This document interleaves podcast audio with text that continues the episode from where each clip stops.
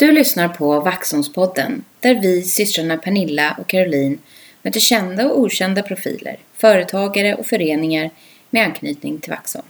Välkomna att dela inspiration och vår kärlek till denna skärgårdspärla.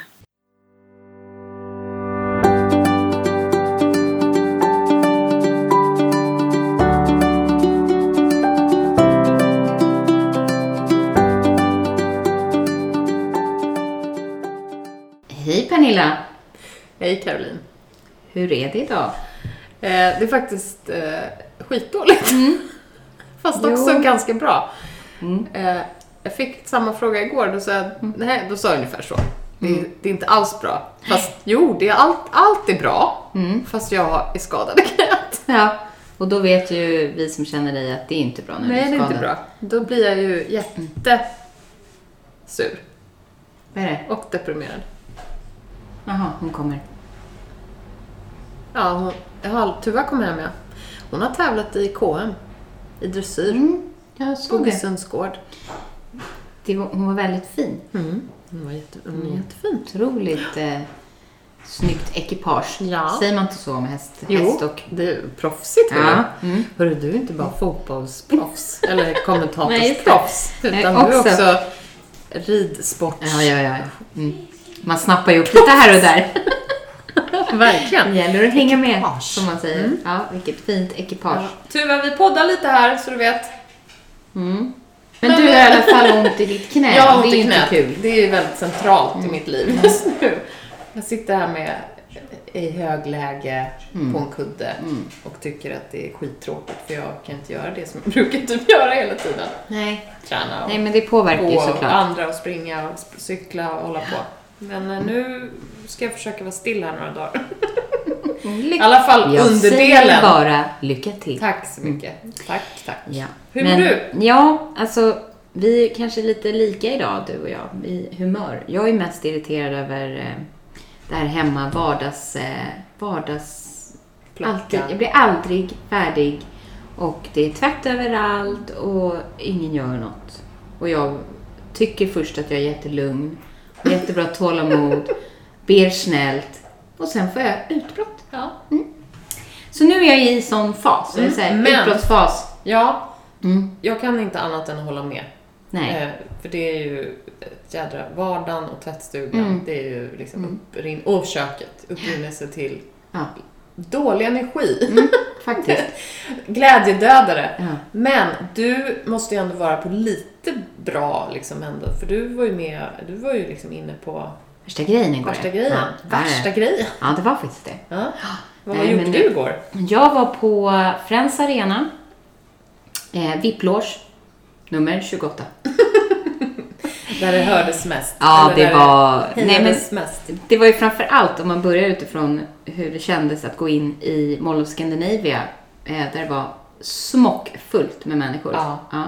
Och sen vidare in i en arena med 42 000 drygt människor. Ja. Det var väldigt konstigt. Men samtidigt så var det vad härligt. Ja. Alltså man fick ju så mycket energi av det. Och sen var det ju en väldigt bra match. Det var en väldigt bra match. Vi var ju inte i någon VIP 28. Utan vi satt ju här hemma i vårt VIP-vardagsrum. Ja. Och såg och var också faktiskt lite till oss över de här snygga målen som gjordes. Alla tre var ju snygga och det var liksom, alltså, de fick till slut liksom, de var ju mest på den sidan hela tiden. Och det jag fick höra, som jag inte vet om ni fick höra via kommentatorerna. Alltså, jag var ju med några kommentatorer. Men det var ju att det var 15 000 som, alltså, anhängare till, eller som fans. Till Kosovo. Det är många. Det var ju jättemycket. Och de, alltså, man såg ju dem lite grann. Eller hörde dem också. Men inte lika mycket som den svenska klacken. Alltså, oj vad de höll på. Hela matchen. Ja, det var rysning. De är nog trötta idag. Ja, men inte du. Lite trött. Nej, lite trött. Ja. Det är ju såklart. Event som det var. Ja. Ja, intensivt. Du jobbade ju faktiskt. Jag jobbade faktiskt. Så att det var ju inte bara kul. Det var jobb också. Ja. Men ändå. Ja, men du får tänka på det. Jättehärlig upplevelse. Ja, även om vi kanske båda känner bara så här. Ja, men precis. Man ser det där. Man får med sig den energin lite i alla fall. Mm. Den håller ett tag till. Mm. Jo. Sen har vi ju som vanligt brukar vi ju prata om liksom, vad är det för fas i våra ungdomars idrotts vad händer i vardagen? Det kan man väl säga är on top of everything. Mm. Oktober alltså, är ju jättemycket. Mm. Allt krockar. Big time. Ja. Innebandy, fotboll, hockey, avslutning av säsonger, påbörjan av andra säsonger, camper, kupper, allt. Och det är ju också för att det blir tillåtet, så då kommer allting nu. Och alla vill passa på alla sätt. Och det är också då, som jag då som har en liten, så är det ju också väldigt mycket kalas. Just alltså, det. Kalas varje helg, för nu ska alla ta igen sina kalas. Nu ska alla ha kalas. Och det är inga dåliga kalas. Nej. Det är liksom, det är allt möjligt med olika. Det har väl pågått i väldigt många år. Att det liksom nästan blir, det är så här typ ett event i sig. Att ha ett litet barnkalas. Ja. När våra äldsta var små, då körde vi liksom bullar och saftkaka. Mm. Ishockeyn har ju börjat för vår del nu. Och det är ju, de är ju så härliga. Alltså den här åldern. När man går in i omklädningsrummet och det är liksom... Och det ska göras tejpbollar och bland liksom, samtidigt som de knappt tar av sig för att de pratar så mycket och men omklädningsrummet är ju härligt på det sättet. Det är många som pratar om det just där med hockeyn har omklädningsrummet som gemenskap och det är ett så här litet tillhåll, ett häng för och efter.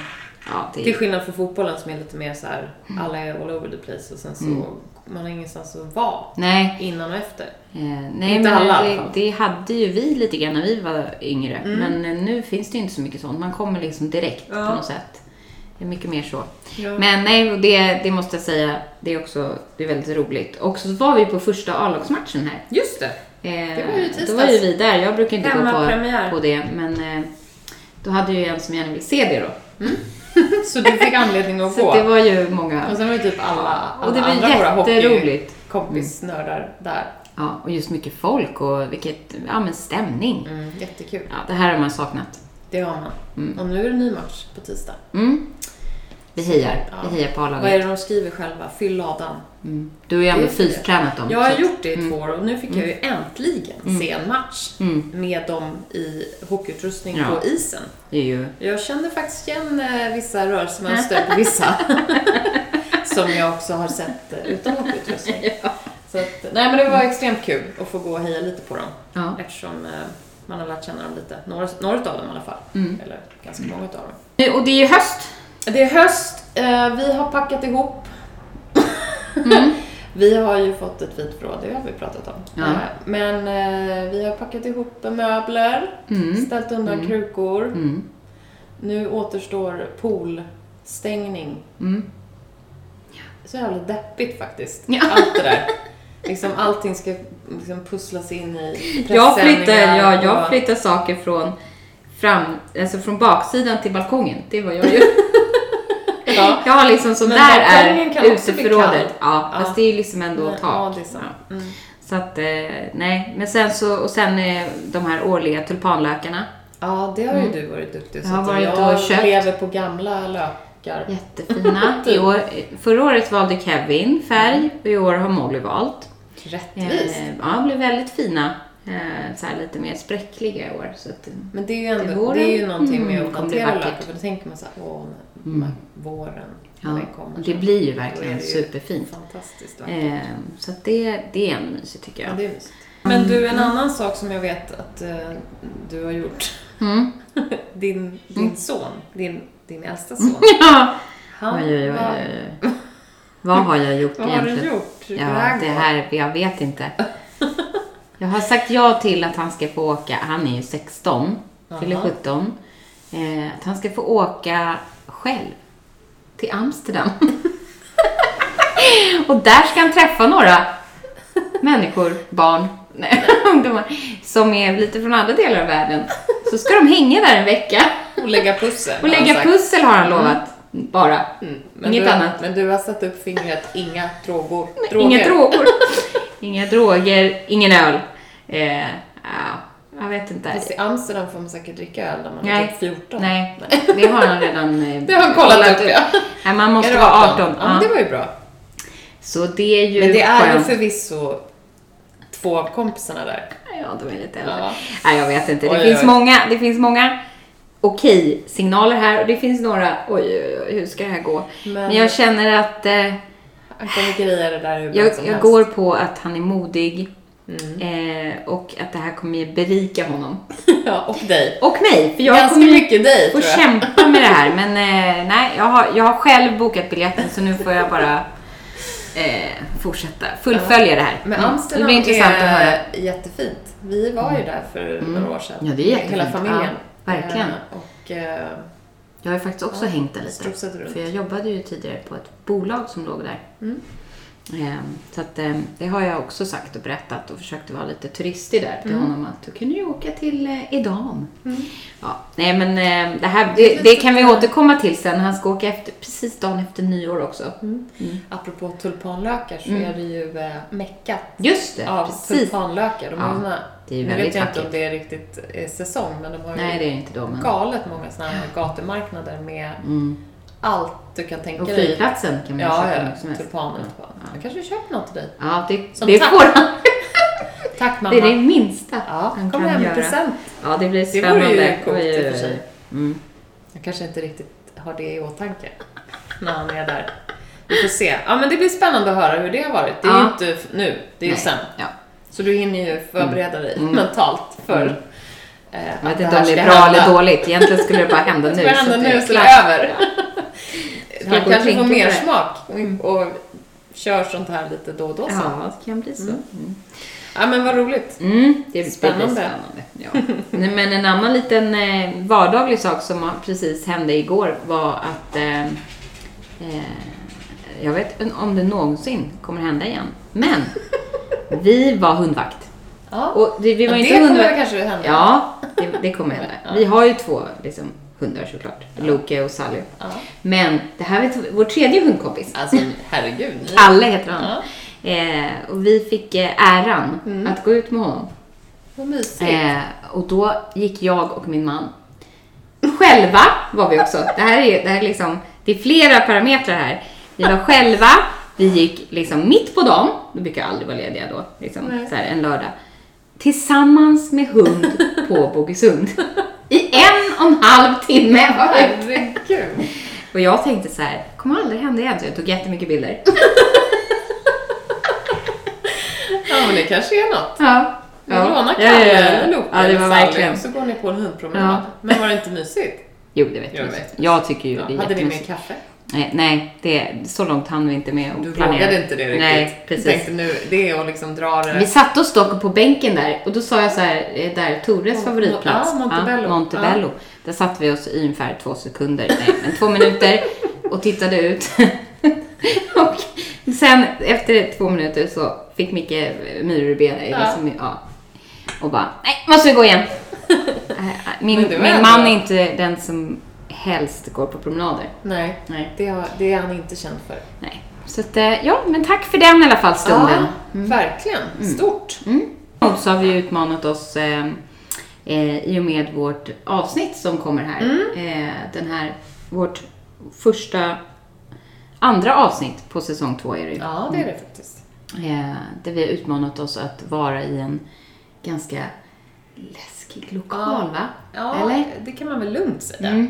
Ja, alltså den påverkade ju en redan när man började närma sig. Ja, så känner man liksom att oj. Nej, men det här fina, otroligt vackra slottet, det är det ju. Ja. Och just en speciell byggnad för Vaxholm. Ja, Bogesunds slott. Var vi på. Och träffade Michaela Lodén. Och det passar ju så bra också nu, som att det kommer ju också en ganska stor högtid. Det blir en väldigt stor högtid med Halloween. Och då kändes det liksom lite extra nu, just att vi var där och så har vi blivit bjudna till något väldigt speciellt som är liksom lite läskigt tycker vi, men showen heter Anden i glaset. På bion, va? Ja, precis. Den kommer vara på bion lördag den 20 november. Så det är en bit kvar. Men då har ju Halloween varit. Då är man liksom i det modet. Ja. Det är mörkt och det blåser, stormar och det är kusligheter. Ja. Och man kommer verkligen nära det på Bogesunds slott. Mm. Och framförallt också med Michaela som antyder lite så här, pyser ut lite då och då om både det ena och andra saker som har hänt där och spöken som syns och märkliga saker som sker och ljud och det var mycket knarr i trapporna.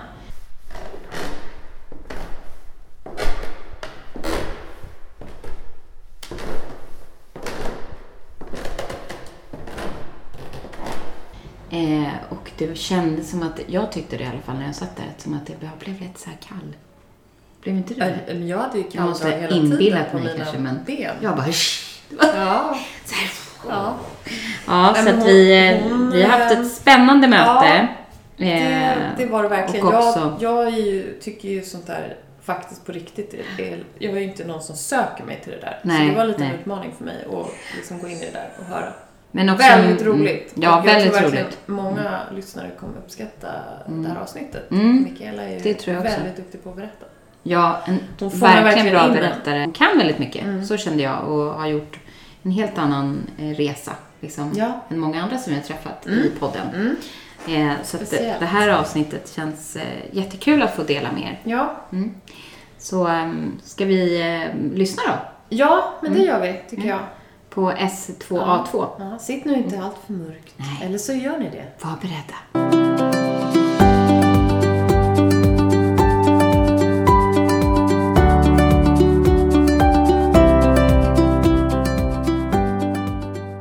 Hej. Hej. Välkomna. Tack.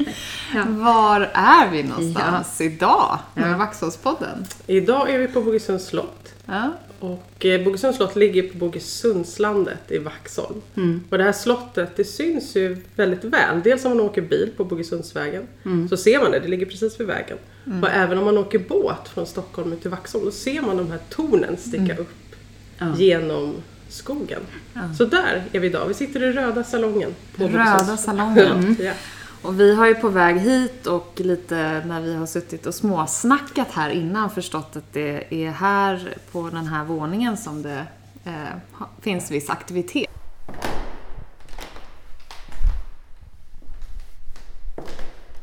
Vi kan komma tillbaka till det kanske. Ska du få berätta lite absolut. I alla fall. Ja. Inte lämna ut allt för mycket här inför kommande event och så.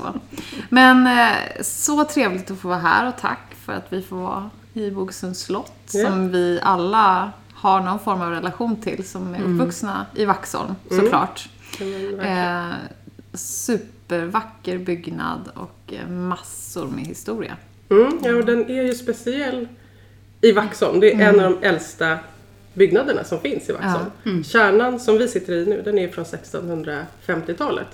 Wow. Och det är inte så många hus som är kvar från den tiden. Nej. Så att den är unik på många sätt. Verkligen.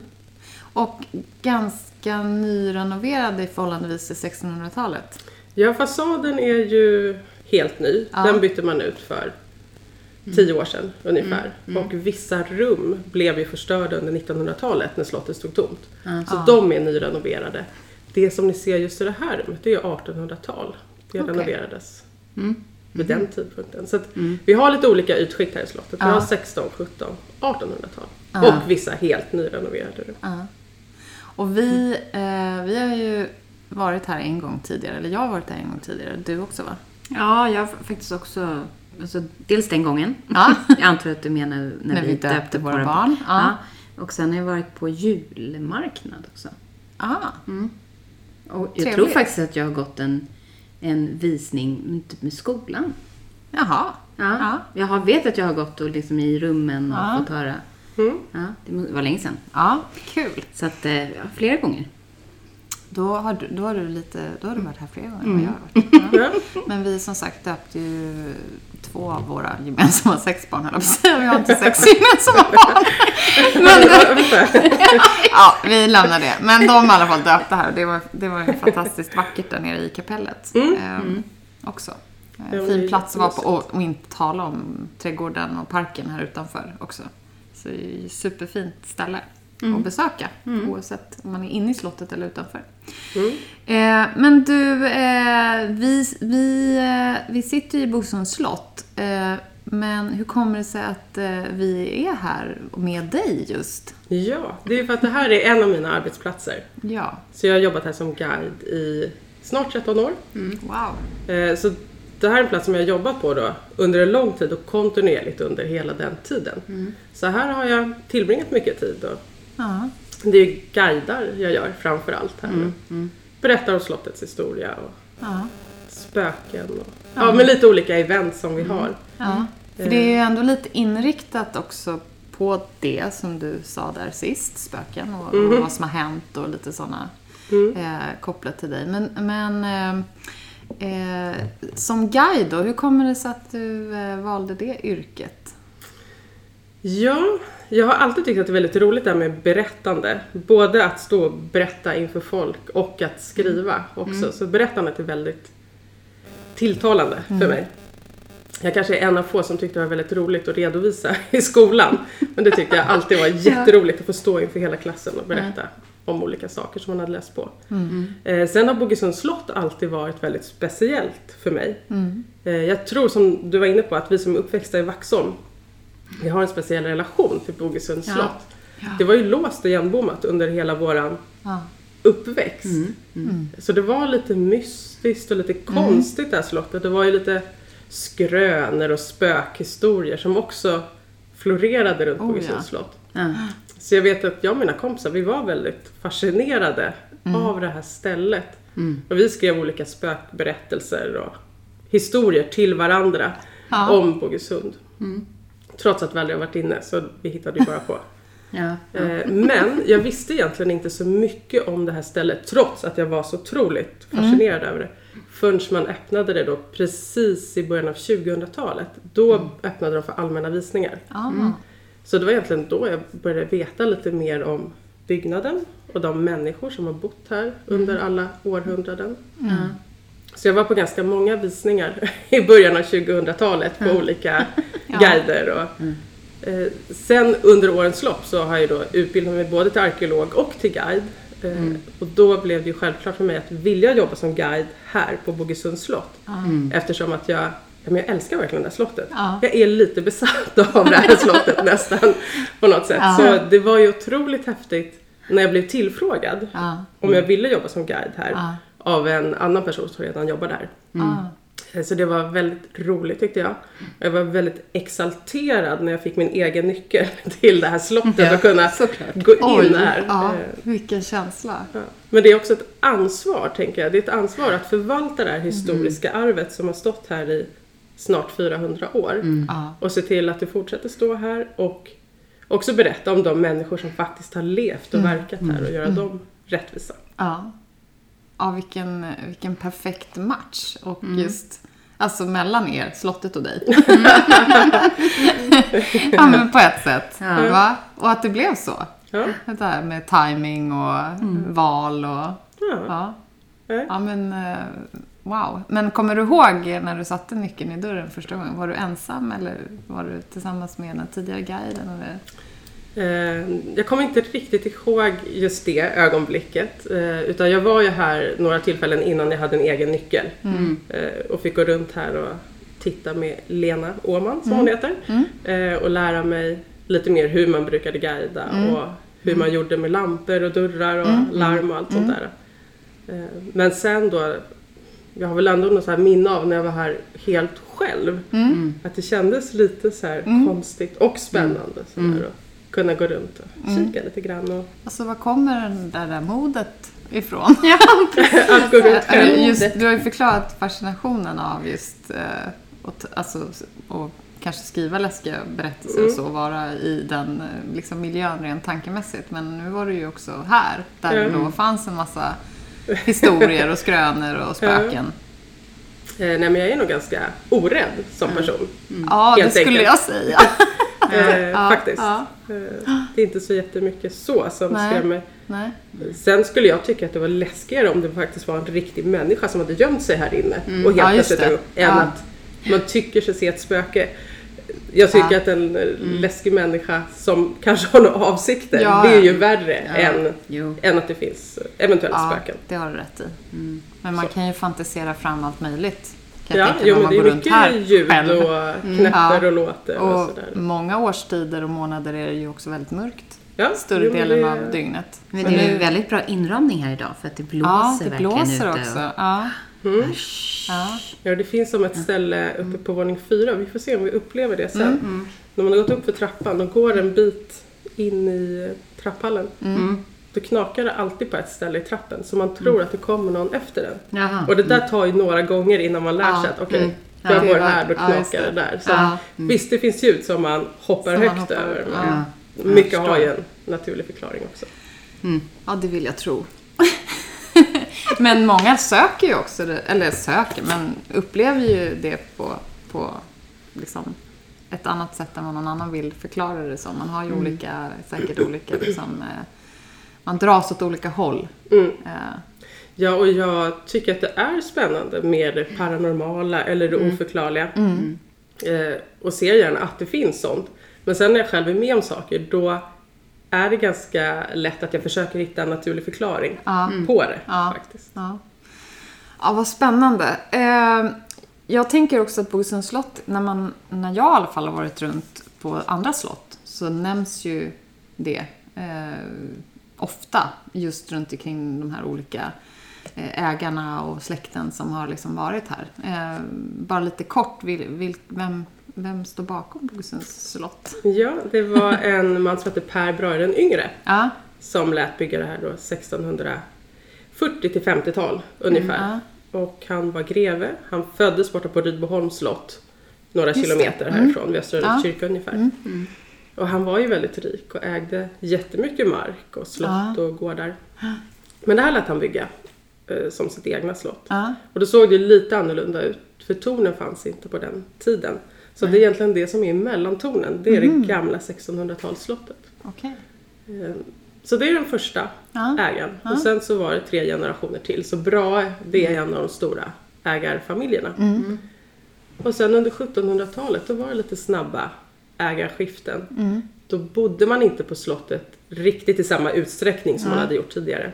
Var det opraktiskt? Eller? För att många av de fina slotten, det finns ju mängder såklart så runt om, är ju bebodda idag av liksom civila personer som har tagit sig an slotten och har det som sina privata bostäder. Ja, nej men precis. Skulle någon bo här idag, då skulle man ju säkert behöva modernisera det. Eller man skulle nog vilja modernisera det i alla fall.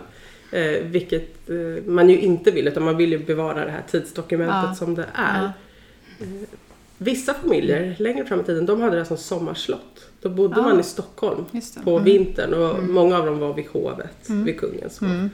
Och så åkte man hit mer på sommarhalvåret. Men vissa familjer, de bodde här året runt.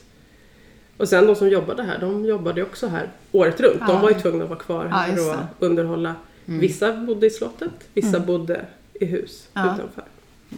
Vet du någonting om hur det var runt omkring? Var det bara massor med jaktmarker och skog? Eller odlade man någonting? Eller fanns det liksom annan typ av... Ja, på 1600-talet då var det mängder med hus. Det var väldigt mycket hus runt omkring. Dels bostäder då för de anställda. Det var stall, ladugårdar, visthus, förråd, dass. Ja, men allt som behövdes. Det jobbade 50 personer i och runt slottet i mitten av 1600-talet. Så det var ju som en... Litet samhälle. Ja, men verkligen. Så mycket hus runt omkring. Man odlade mark, mat. Det sägs att vissa av de här päronträden som står ner mot parkvillan, att de är kvar från Per Brahes tid. Det kan jag inte svara på om det är så, men det sägs så. Och sen hade man ju djur. Man hade hagar och betesmarker för dem. Så att det var inte en park som det är här nu på 1600-talet, utan då var det mer bruksmark och hus. Men är någon av de andra alltså byggnaderna som också hör ihop, förutom då den som du precis pratade om, alltså parkvillan. Det är ingen som är så pass gammal som från 1600-talet, utan alla hus som har som är här idag, de är mycket yngre. Ja, mm. Så parkvillan, det har jag för mig att det är sent 1800-tal. Mm. Och sen har vi det som var mejeri på andra sidan vägen från entrén sett. Ja. Det är också sent 1800-tal. Så att mycket av det som vi ser, det är 1800-tal idag. Ja. Mm. Olika hus som har rivits och tillkommit. Och så. Ja. Ja. Ja, spännande historia. Och finns ju massvis med frågor som poppar upp i mitt huvud. Men om vi går till din historia då. Vem är du? Och hur kommer det sig att du finns i Vaxholm? Ja, jag heter Michaela Lodén och jag är 44 år. Och jag är uppväxt i Vaxholm. Så jag har funnits här sedan barnsben. Gått i skolan. Mm. Och sen flyttade jag härifrån när jag var 19. Mm. Då lockade storstaden, så jag bodde på söder i stan. Mm-hmm. Och sen söder och söder. Mm-hmm. Men sen när jag var runt 26 år kanske ungefär, då kom jag på att men Vaxholm, det är ju stället man ska bo på. Ja. Så då flyttade vi tillbaka. Mm. Ja. Så nu bor jag i Vaxholm sen många år tillbaka. Mm. Ja. Så idag så bor jag med min sambo Mats och min son Alexander. Mm. Så att ja, men Vaxholm är ju... Det här jag uppväxt. Men sen gjorde jag ändå ett aktivt val att faktiskt flytta tillbaka. Mm.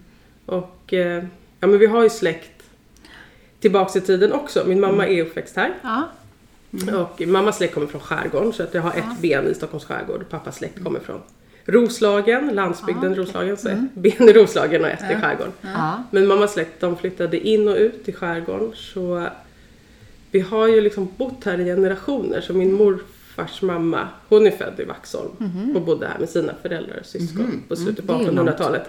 Så vi har liksom lite fram och tillbaka olika kopplingar till Vaxholm. Så. Häftigt. Ja. Då har du fått ganska mycket liksom, kanske fakta från den tiden också, fast på ett personligt sätt liksom, hur det var och så. Har ni varit duktiga på att berätta vidare? Nej, faktiskt inte. För min morfars mamma då, hon flyttade sen härifrån. Så min morfar är inte uppväxt här, utan min mormor flyttade sen tillbaka.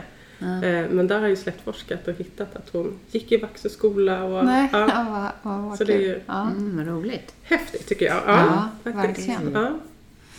Ja, men hur kom du in på det här med historia och författarskapet, mer än att det var ett stort intresse i skolan då? Ja, alltså historien, den har alltid varit så himla spännande tycker jag. Historia och arkeologi, det har alltid blivit så att hjärtat börjar slå lite fortare när det handlar om det. Och jag tror att det är ett intresse som finns i familjen, även om inte någon av mina föräldrar alls jobbar med det. Så är det ändå något som de har fört över. Men länge så var det bara ett intresse. Det var inte något som jag tänkte att jag skulle jobba med. Jag var inne på andra saker och provade lite olika grejer. Men sen i 20-årsåldern någonting, då tänkte jag så här, det här med historia, tänk om det skulle gå att göra något med det. Och då tänkte jag så här, vad kan man göra med historia? Jag kan bli historielärare eller nya Herman Lindqvist som var lite stor i slutet på 90-talet. Jag tänkte så här, nya Herman Lindqvist, men det är inte så troligt att jag kommer bli det. Och historielärare var inte riktigt heller det som tilltalade mig då. Men då kom jag arkeolog, då har man ett yrke och man får jobba med historia. Så då började jag läsa arkeologi istället. Vart läser man det? Jag läser på Stockholms universitet. Så det är 2-årig utbildning. Och då blev jag en arkeolog. Men jag kom ganska snabbt fram till att det här med att gräva, vara grävande arkeolog, det var inte riktigt min grej. Det är en ganska osäker anställning. Man åker runt, säsongsanställningar. Jag tänkte säga det, så länge på olika locations eller på platser kanske. Men precis. Så det är just en säsongsanställning. Inte typ så ergonomiskt.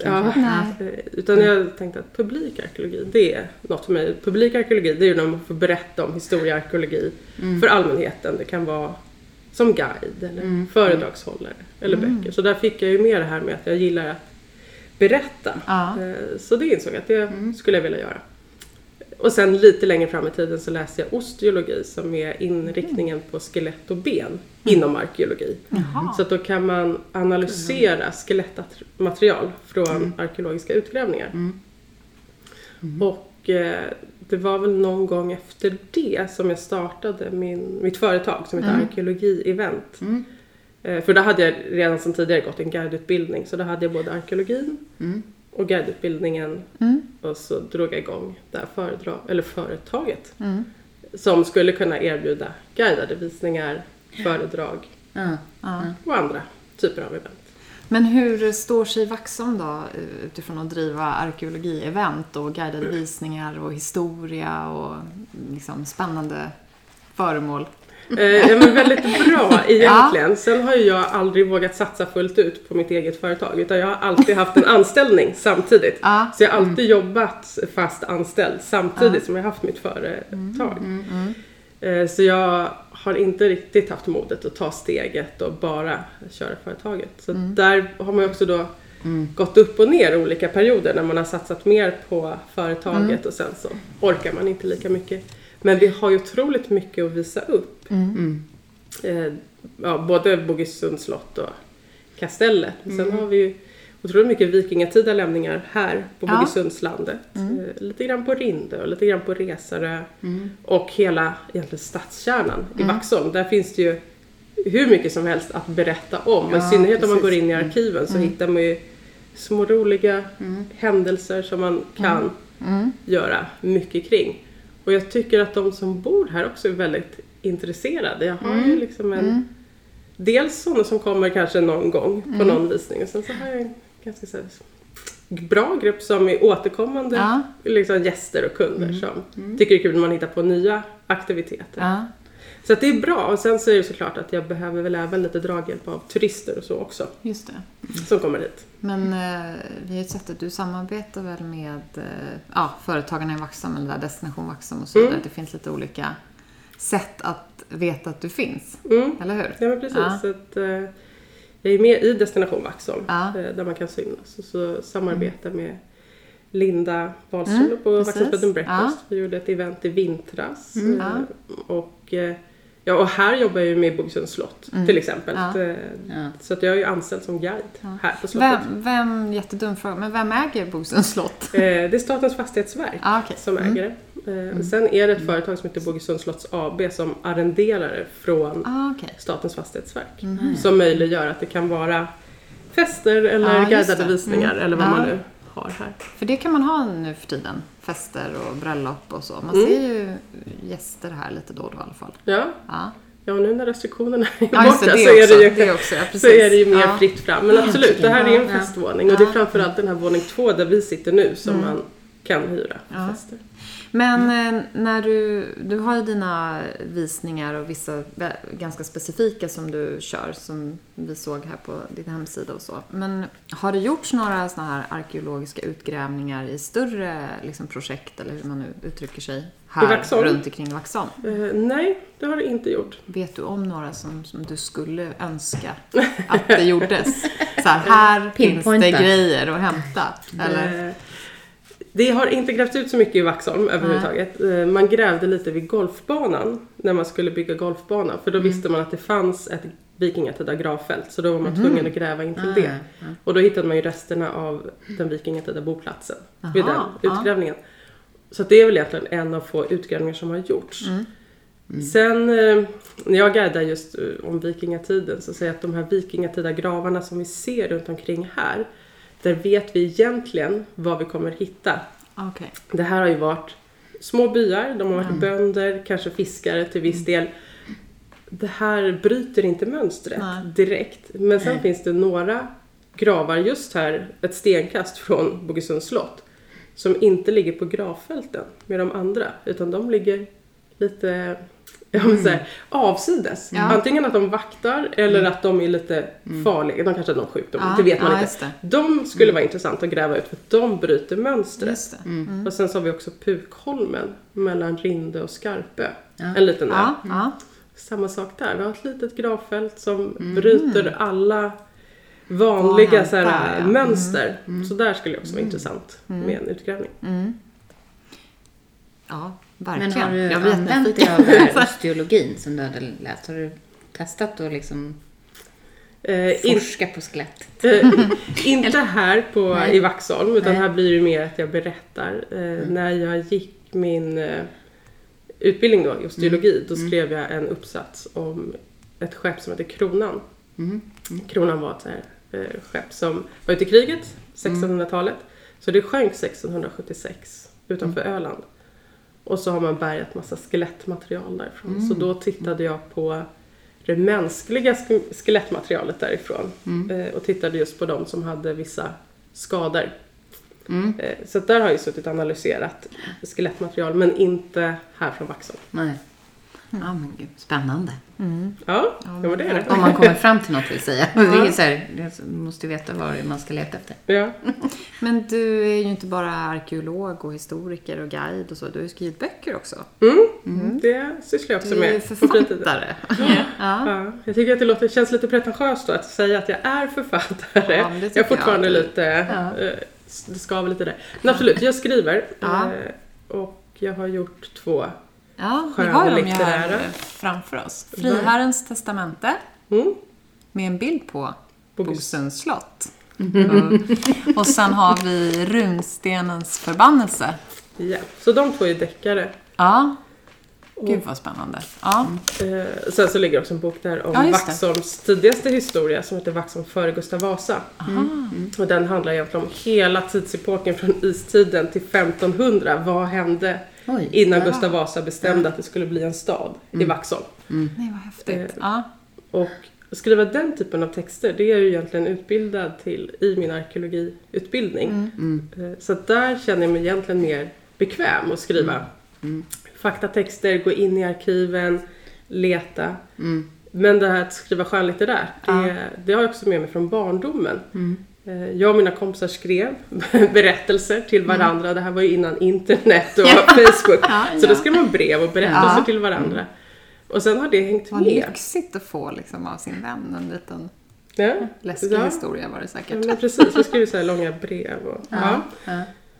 Och sen har det hängt kvar. Det här med skrivandet. I början blev det kanske med att det var som små noveller. Jag hade inte en tanke på att jag skulle skriva en bok överhuvudtaget. För jag är inte författare. Jag är inte utbildad på det här. Jag kan inte. Men jag tyckte att det var roligt. Och sen just den här deckaren då, som heter Friherrens testamente. Det är väl egentligen den som hängt med mig längst. Så just när jag var ju runt 20-årsåldern. Då skrev jag väl kanske små korta noveller. Som är vissa kapitel i den där. Även om jag har omarbetat det 100 gånger och sen någon gång när jag hade fått tillräckligt mycket material så insåg jag att det här skulle kunna bli en hel berättelse och så har jag skickat in det till förlag men jag vet att det där håller ju inte måttet, det är inget förlag som vill ge ut det när man tävlar med Camilla Läckberg och Jan Guillou. Men sen så har ju under årens lopp blivit ganska billigt att trycka egna böcker så de här har jag gjort helt själv. Men för mig var egentligen det stora steget då att men gud, nu kommer folk veta att jag skriver. Att det var nästan den stora pucken att komma över att jag vet inte, det var någon slags blygsel över det här att folk skulle också bedöma det som man har skrivit. Du, det är så imponerande. Jag skulle vilja, jag vet inte hur många gånger jag tänkt precis den tanken att jag vill skriva en bok och sen så tänker man, men det kan jag inte. Nej. Jag kan inte skriva.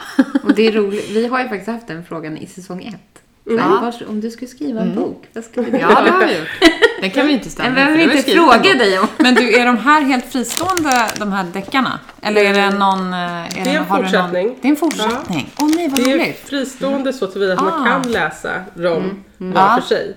Men Friherrens testamente... Så vilken ska man läsa först? Den börjar man med. Så det är samma huvudperson. Och sen just båda de här berättelserna har ju levt med mig otroligt länge. Så jag var liksom tvungen att bara bli av med dem. Så jag återvände liksom till den här Friherrens testamente som heter Liemannen från allra första början. Många gånger. Jag kände att jag måste bara göra den klar. För annars kommer jag fortsätta att peta i den och skriva om det. Men nummer 3 här nu då? Ja, precis. Eller 4, 5, 6, 7, 8. Alltså, snart så får du ringa det förlaget. Ja, precis. Nej, men så jag har ju många idéer och skriver fortfarande. Men du skriver nu? Skriver nu. Kul. Så jag har både faktaböcker och skönlitterärt. Ja, vad spännande. Som idéer. Sen ska man bara ha tiden också. Och motivationen. Ja, visst. Och sen som jag har förstått inte vet jag, men man har förstått att det är också mycket så här disciplin och struktur och att man ska skriva lite varje dag, eller alla har väl sina metoder kanske. Men just som du säger med tid och nu ska jag bara skriva, så sitter man ändå och skriver utan att få några pengar för det. Ja, så det tar väl tid också, och all research du gör också för att få ihop de här. Nej, rätt årtal och rätt, även om inte det är helt avhängt på en deckare kanske, men det ska väl ändå hänga ihop någorlunda. Nej men visst, man tar ju tid från att man hade kunnat gjort något annat, så att det är att prioritera. Det är ju lätt att springa på 8 skrivprojekt samtidigt, men vill jag få något gjort så då får man ju bestämma sig att nej men nu kör jag på det här. Och de här släppte jag, de här 3 böckerna som ligger på bordet, de har ju släppt under en ganska kort tidsperiod. Så folk tror ju att jag inte har gjort något annat än skrivit, men det här har jag egentligen haft klart mer eller mindre, så det är bara att jag egentligen har låtit trycka upp det och finjustera. Men de går att hitta någonstans va? För jag har sett dem på lite olika. Är det mest i Vaxholm eller? I Vaxholm så finns de dels på biblioteket faktiskt om man vill låna dem, man kanske inte ens vill gå och köpa dem. Turistbyrån har ICA Resare har haft dem, de har nog inte så mycket kvar nu. Men sen kan man också beställa dem via Arkeologi-events hemsida. Och Bokus har de här deckarna. Så man kan köpa dem på Bokus. Ja. Vad bra. Kul. Det är ju fler ställen. Precis. Så att det, och jag har gjort ganska små upplager. Det är jag håller på att lära mig fortfarande. Och mycket att det är det är inte så här att jag ska bli. Men jag tänker, det kanske man inte får, men jag tänker alla som går guidade visningar och så också. Att man kan erbjuda i slottet här till exempel, eller när man bokar upp. Alltså, nej men visst, absolut. Det är, så kan man. Sen har vi just det, coronaåret har ju också varit lite begränsat. Annars är det ju jättebra att kunna stå på strömmingsloppet eller julmarknaden och sälja. Men nu har ju allt så här varit lite nedstängt. Ja, för det är ju som vanligt, det som kanske slår oss mest när vi gjort den här podden, det är att vi vet så lite om vårt kära Vaxholm. Att det finns otroligt mycket duktiga entreprenörer och profiler som inte kommer fram. Så det är ju kanske en av dem. Men som det känns jättebra att ni finns. Ja men exakt. Ja, men det fyller ju ett syfte absolut. Och lyfta fram all kunskap och liksom den här handlingskraften som finns. Det kanske är så i alla små städer och samhällen och så, men det blir väldigt tydligt för oss som får chansen att träffa så många. Men många just små entreprenörer, man är duktig på det man gör, men man är inte så duktig på marknadsföring kanske, så att man når inte ut så långt. Det är inte så lätt alltid heller. Nej. Men du, den här fantasin och de här sagorna, var kommer det ifrån? Eller är det något som alltid bara funnits där? Har du funderat något? Det bara poppar upp och säger grattis. Det har alltid funnits där. Det är verkligen så att jag så lätt spinner det iväg i huvudet att man kan höra ett samtal mellan några och så spinner man vidare hur det skulle kunna fortsätta. Eller, en väldigt livlig fantasi. Att vi kan få vara med i nästa. Men precis. Det kanske handlar något om Vaxonspodden. Just det. Kanske lite för modernt för det får komma fram några år. Vi kan inspirera till ett möte. Nej, men jag verkligen inspireras av så otroligt mycket. Det kan vara att man träffa människor, man ser någonting, hör något. Men sen så brukar det inte alltid heller vara så att jag får upp de här idéerna på en gång. Nej. Utan för mig är det ofta om jag är ute och går i skogen eller något, eller står och krattar löv. När jag gör något helt annat, då kan du poppa upp en idé i mitt huvud. Så att då kommer det, det här ska jag göra. Måste du sätta och skriva dem en gång? Eller nej, men det är ganska bra att skriva ner det relativt snart tycker jag. Så att man har det.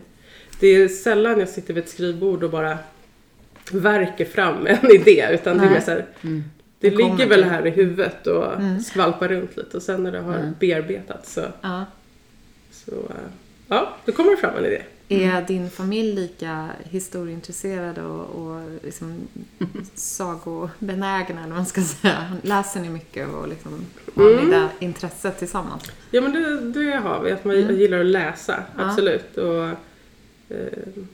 berätta och historieintresset. Men det är ingen annan som kanske ägnar sig åt det så som jag gör. Men absolut så kommer ju det därifrån. Kul. Ska vi ta en liten snabbkoll kanske? Ja, absolut. Det är ju nytt då för den här säsongen. Nya frågor, det är så roligt. Vi skojar lite om det internt mest mellan mig och Karo att vi ska utveckla podden. Så att vi måste ha ett nytt litet inslag. Så istället för snabba frågor, eller vad kan jag till och med glömt det, så har vi snabbkollar. Spännande. Otroligt utvecklande. 5 snabba hette det. Ja, just det. 5 snabba hette det. Såklart. Nu heter det snabbkollen. Ja. Nu heter det snabbkollen. Ja. Nej, men det är några påståenden. Så ska du säga vad som passar bäst för dig. Okej. Sött, surt eller salt? Salt. Åh, den var snabb. Höstmys eller vårkänslor? Jättesvårt att välja. Jag gillar verkligen båda, men jag tar vårkänslor. Med tanke på att vi är nu i värsta höst. Fast jag gillar hösten också mycket. Ja. Så att det, beskriver du saker genom att skriva, rita eller tala? Nu har vi fått lite svar på det. Men. Och där är också vilket gillar du mest? Kanske man ska fråga. Jag tar att jag gillar att beskriva saker genom att skriva. För även när jag talar om saker, då har jag skrivit ner det innan. Så att skriva är... skriva. Om du får välja en måltid för alltid, vilken skulle du ta då? En måltid för alltid, det får bli... Det är bara det jag får äta resten av livet. Alltså. Ja, det är inte lite knivigt, vi vet, men det ska inte vara lätt. Ja, jag tar någon form av wok med räkor och ris. Och, ja, det får det bli. Ja, smarrigt. Det kan man kan lägga i massa grejer där i. Den här är lite, den är också lite svår, men halvtomt glas eller halvfullt? Halvfullt. Ja. Bra. Ja. Det gäller att man förstår den också. Den här är jättesvår, den kan jag knappt svara på själv, men ditt vanligaste ord?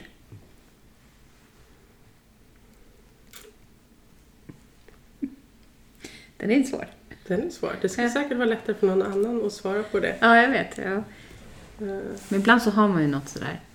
Jag faktiskt tänkte på det nu när vi pratade om det. Men, jag är säkert jätteduktig på att slänga in och så här precis eller absolut eller något så helt onödigt ord. Så det är säkert något sånt ord. Ja. Duktig på. Roligt, vi kan göra en analys sen efter. Ja. Vilket var det? Ja. Jag hoppas att inte jag i alla fall. Ja, det var den. Snabbkollen. Ja, kul. Vi har ju hur mycket frågor som helst eftersom vi började prata om slottet. Men gör ju flera visningar och turer och sådär. Vilket vill du lyfta fram? Eller lyft fram lite av tips till våra turister eller oss som bor i Vaxholm. Vi har ju inte gått ett enda event hos dig, så nu får vi boka upp oss här. Och det har ju varit lite lugnt för min del under pandemin också. Ja, det kommer ju ett höstlov här, så då finns det ju verkligen. Ja, nej, men det som ligger närmast till hands nu då, som jag kommer arrangera, det är ju dels en historisk vandring på Tena 24 oktober. En 3 timmar lång vandring ungefär, en knapp mil, och så går man i skogen och så berättar jag lite grann om vad som har hänt på Tena under historiens lopp. Och sen har jag här på slottet 5-6 november. Det är ju skollov där, tror jag. Ja, vecka 44 låter det som. Ja. Ja, och då kör jag den här turen som jag gjort tidigare som heter Spökhistorier och kusligheter på Bogesunds slott. Ja. När jag går och berättar om just de här skrönorna som finns, vad folk har upplevt inne i slottet. Och går man 14:00 på dagen, ja, men då är det lite halvskumt. Går man 7:00 på kvällen, då är det kolmörkt. Exakt. Så då får man ta med sig ficklampa. Wow. Sen har jag ett roligt samarbete med en vän som heter Anthony, som kommer hit till Vaxholm den 20 november. Som gör en show som heter Anden i glaset på Vaxons bio. Och han är ju mentalist. Men den här showen, det går ut på att egentligen visa olika paranormala fenomen som man gjorde på 1800-talet. Det är seanser och tankeläsning. Men han säger att allt det här är ju egentligen bluff. Man lurar publiken. Och han då som mentalist är där och lurar våra sinnen, kan man säga. Han är inte trollkarl, utan det handlar ju mer om att läsa av oss, lura oss. Och... Men interagerar man med publiken? Eller? Ja, det gör han. Det dels kan det ju vara att han berättar liksom olika saker. Sen kan han plocka upp någon ur publiken. Någon kanske får skriva något på en lapp och lägga upp. Och så ska han kunna se vad det är. Du har varit på hans show tidigare? Eller vet hur han... men precis. Jag och min sambo var på Herringe slott där han uppträdde. Och innan dess hade jag inte alls hört talas om honom. Men då tänkte jag att det här måste vi ta till Vaxholm. Och så började vi prata, så lärde vi känna varandra. Så det är ju tredje gången han kommer till Vaxholm nu. Så de andra 2 åren har vi faktiskt trots pandemin då förra året lyckats köra. Spännande. Jättespännande. Och det var på höstlovet också. Nej, det var 20 november. Det var så det är lite senare. Ja, det var lite senare. Ja, vad kul. Ja. Bortsett från ditt yrke då, dina visningar och event och så. Om du skulle tipsa så här lite mer generellt om vart du skulle vilja tillbringa en dag i Vaxholm. Eller någonting som man bara måste göra. Man måste göra Vaxholm. Ja, men jag har lite så här, det är ju så mycket i för sig. Men ett slag som jag slår, det är dels Kastellet. Jag tycker att Kastellet finns det så mycket att göra på. Det är allt från Fångarna på fortet till escape room, gallerier, butiker. Just den här årstiden är det lite nedstängt. Men Kastellet är, man kan lätt egentligen spendera en hel dag där om man bokar in olika aktiviteter. Och sen även Eriksö är också ett sånt här ställe där det finns så mycket. Det finns skypark, man kan paddla, man kan gå och grilla i vindskyddet där längs elljusspåret. Så Kastellet och Eriksö är 2 riktiga pärlor tycker jag, där man kan spendera ganska mycket tid och det finns ganska mycket olika saker att göra. Ja, verkligen, håller med. Superfina ställen, områden och mycket att göra. Jättehärligt. Går du ut och äter någonting i Vaxholm? Eller Rindö? Eller var det nu finns det blir någonstans? Ju mest Vaxholm. Vi bor nere på stan. Så det blir lätt hänt att man bara går ner. Och jag gillar verkligen Vinbergs uteservering på sommaren. Sen stänger de ner nu på hösten. Men den gillar jag. Sen är ju såklart både hotellet och hamnkrogen också väldigt trevliga. Men jo då, vi går ner då. Men Vinbergs är etta. Ja, men just det, sommarservering. Man kan sitta ute där och det är precis vid vattnet. Ja, det är fantastiskt. Jag tycker att det är supermysigt på försommaren när de öppnar upp och man kan väl lite sätta sig. Ja, men det är det verkligen.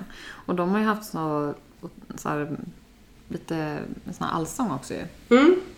Nu har de väl kanske inte fått ha det. Sommar, eller? Nej, men precis. Det har varit lite restriktivt. Det är ju roligt. Det har vi varit på. Ja, många gånger. Vaxholmarna blir galna. Kör armkrok och dansar på borden. Ja, men det är ju helt rätt. Va? Ja. De ska släppa sargen lite. Tänk om man skulle göra ett disco på storstugan igen för vår generation. Det skulle vara något. Det var kul. Den finns ju ändå kvar. Ja. Någon får stå där uppe i det här hålet. Samma väggar och golv där. Ja, precis. Jag trodde att det var den där stegen upp. Ja, fick man upp en ska låt. Håkan. Bland annat. Kanske var senare. Men, vad roligt. Men om du får drömma lite här nu då med författarskapet och arkeologi-event. Vad ser du framför dig? Något drömscenario eller någonting som ligger på önskelistan för din verksamhet? Ja, men jag skulle gärna våga ta steget och satsa mer på mitt eget företag och kanske kunna leva på det någon gång i framtiden. Det är väl en plan och dröm som ligger längre fram, att kunna jobba mer med det än vad jag gör idag. Sen en dröm, det är väl också kanske någon gång i framtiden ta över verksamheten här på Bogesunds slott och driva det. Nu finns det ju personer som gör det jättebra, men där de inte längre vill så finns det en dröm. Så finns det någon som kan ta över och driva. Flytta in där. Du tar favoritrummet. Vad sa du? Du har ditt favoritrum. Nej, så det är väl också någonting som skulle vara otroligt häftigt. Hör ni det nu? Det finns en påläggskalv här som kan ta över alltihopa. Nej, men det vore ju häftigt att kunna göra ännu mer och verkligen precis, vara med och förvalta det här arvet och tänka lite musikevent eller kulturevent och sådär. Det skulle ju passa jättebra. Det skulle ju passa bra. Man bygger upp här utanför och så. Ja, så det finns planer på tankar. Park-event alltså, med på något sätt. Så här, teater och teater. Ja, gud vad roligt. Mm. Alltså, ja, vi ser fram emot det. Det ser vi fram emot. Vi kommer. Absolut. Ja, men om vi ska runda av den här delen av podden idag. Vi ska ju få gå vidare här i slottet om en liten stund. Just det. Så finns det någonting som lyssnarna kan redan nu så här, gå in och boka? Eller finns det någon liksom, höstlovserbjudande? Eller, ja, men jag har lite erbjudande till era lyssnare. Mm.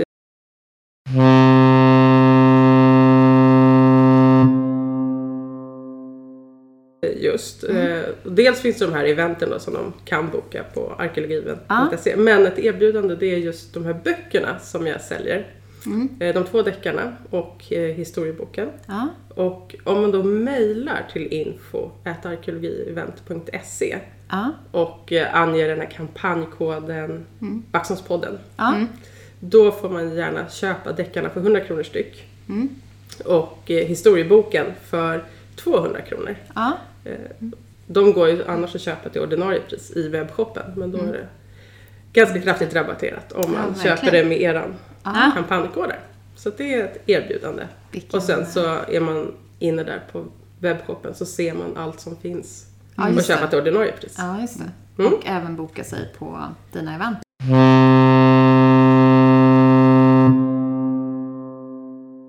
Precis, så att, och den här anden i glaset, är det också via arkeologi-event? Nej, eller utan den köper man på biletto.se.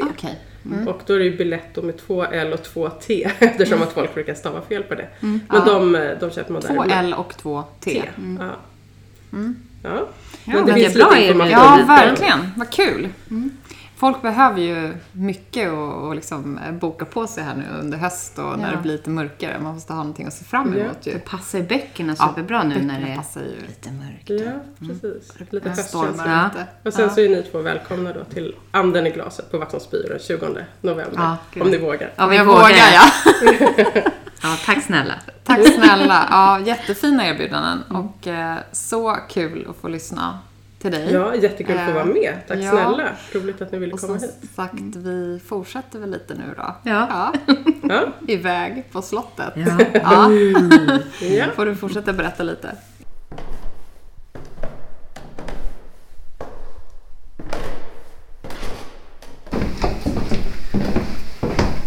Och nu flyttar vi oss till 1700-talet. 100 år bara, sådär. En livslängd kanske. Men så det här, det som ni ser i det här rummet, det är 1770-tal. Och då ser ni att vi har fått tapeter på väggarna. På 1600-talet så målade man direkt på väggen. Men här har man då börjat med så kallade lumptapeter som man gjorde av tyg. Ja, men det är tygtapeter. Och det här, det var den våningen där familjen bodde. Så våning 4, fest- och representationsvåning. Här bodde man. Så greven hade sitt sovrum på ena sidan av den här salen. Och grevinnan hade på andra sidan. Ja, det var vanligt, Det var ju bara på pappret typ, eller? De var tvingade. Ja. Och så hade man varsitt arbetsrum. Och vid de tillfällen som det har funnits barn så har ju barnen haft olika rum. Ja, just det. Ja. För det är egentligen inte, och det slås man ju av när man är på sådana här slott, alltså andra, att det är inte så mycket rum. Nej. Alltså egentligen, alltså det är stora rum och så, men och sen får man kanske inte gå överallt. Nej. I och för sig. Ja, just här så är det 54 om man räknar in alla rum, men det är ganska små rum. Och det var något av dem de bodde då? Så det här, det var deras vardagsrum. Här åt de måltiderna till vardags. Satt och brodera, hade högläsning. Ja, allt det man gjorde på 1600-talet till vardags. När man inte hade gäster som man skulle imponera på. Just. Uppe på våning 4. Här har vi då Per Brahes sovrum. Så här sov han när han var här på slottet. Slottsbyggan. Och när han bodde här så var det... Och det här, det är faktiskt 1800-tal. Så när han bodde här, då var det de här vitkalkade väggarna som vi har. Men han hade 50 tavlor på väggarna. Så man såg inte så jättemycket egentligen. Man ser lite... Kanske lite... Är det rest, eller så att det har hängt grejer? Ja, eller det kanske bara är... De här kanske har med något över dörren att göra, tror jag. Ja, jag tyckte du att det var olika färg. Alltså, ja, just det. Ja, precis. Men det är det lönnrummet, eller? Ja, precis. Jag vill lite lönnsvätta. Och på våningen under så bodde det ju... Du någon snygg tjej. Perfekt. Någon snygg tjej. Det är en badvagga också. Så bodde ju vakterna. Gud vad läskigt. Alltså den här guidade turen mot Spär. Alltså. Oj. Och det här är det rum där det sägs vara mest aktivitet i hela slottet. Okay. Så han avled här den 12 september 1680. Per Brahe. Mm. Ja, det är ju kul så för det att tänka på det liksom, på något sätt. Alltså oavsett om man har varit, alltså så här, ja. Och de som jobbar här på festerna, de har ju sagt att de ibland ser Per Brahe i rummet nedanför oss. För där har de lite som prepprum där de står och ställer in tallrikar. Så kanske går han ner på trappan här. Slottet stod ju tomt från 1916. Sista privata ägaren flyttade härifrån. Och hade en lägenhet inne i Stockholm. Så han ägde slottet i 30 år till. Men han satte aldrig mer sin fot här innan staten tog över 1946. Oj, nu kommer vi inte in. Där då, det är också sådana här grejer som hänger. Ja, det är så där torkade man kläderna. Ja, nej, det kommer faktiskt inte in här just nu. Nej, det var Per. Han står där och håller emot. Där ska ni inte gå in. Nej. Ja. Ja, men då fortsätter vi ner. De inte vill att vi ska komma in. Nej, precis. Då respekterar vi det. Absolut. Nu är på våning 2. Så här, på fickalurven här på sig. Man måste just bara röra sig. Får man röra sig då fritt i slottet? Liksom? Ja, helst ska man väl inte då vara på våning 3 och våning 4 eftermiddag. Nej, precis. Utan då får man hålla sig här nere. Här, ja, på den här så det brukar ju stå någon skylt liksom. Ja, just det. Att av, liksom. Men jag tänker att de kanske tycker att det är lite kul, spökarna. Det händer lite. Det händer lite här. Och det här är tillbyggt. Vi står i ett torn. Och här är glasrummet med tornen. Så det gamla 1600-talsslottet är där.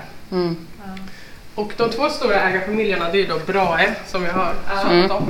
Och sen så är det från Höcken. Från Höcken har också ägt där i 4 generationer. Och det var den sista där.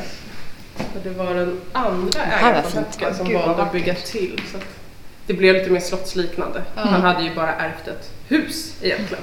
Så han ville ha den här romantiska